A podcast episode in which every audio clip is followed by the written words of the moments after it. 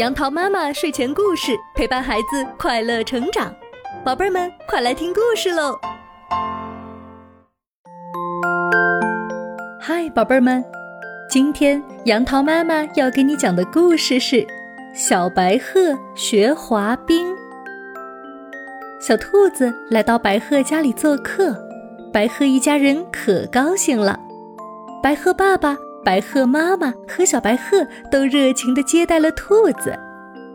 因为小白鹤一家刚刚搬来，所以小白鹤也还不认识其他的小动物，没有什么朋友。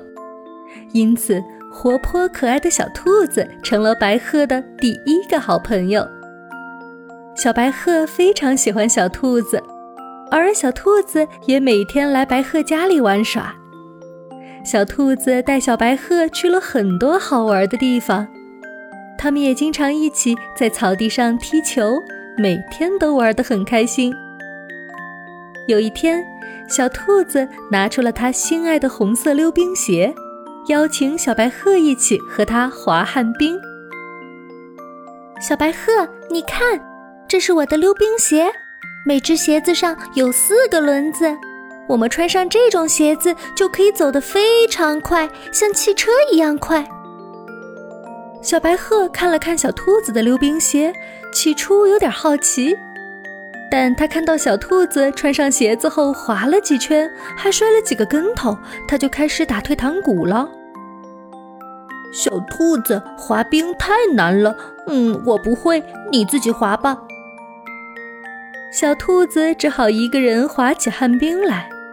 它越滑越熟练，不仅不会摔倒，还能做很多高难度的动作。小兔子一会儿单腿滑，一会儿倒着滑，一会儿跳着滑，一会儿转着圈滑，那姿态优美极了，看得小白鹤非常羡慕。小兔子，你滑的真是太漂亮了，嗯，你教教我吧，我也想学滑冰。小白鹤对小兔子说：“他决定跟着小白兔一起学滑冰。可是，滑冰哪有小白鹤想的那么简单呀？刚开始的时候，他连站都站不稳，走一步摔一跤。在小白兔的鼓励下，他一次又一次地站起来，继续学习滑冰。可他滑了一会儿，就被滑冰的困难打倒了。”嗯，不滑了，不滑了，滑冰太难了，我不会，我不学了。小兔子劝小白鹤继续坚持，但它根本听不进去。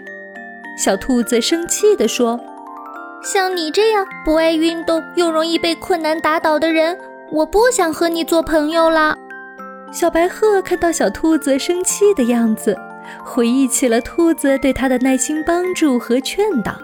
也觉得自己这样碰到困难就退缩不对，于是就对小兔子说：“对不起，小兔子，是我不对，你不要生气了，我认真学就是了，我一定能学会的。”小兔子听到小白鹤的话，高兴极了。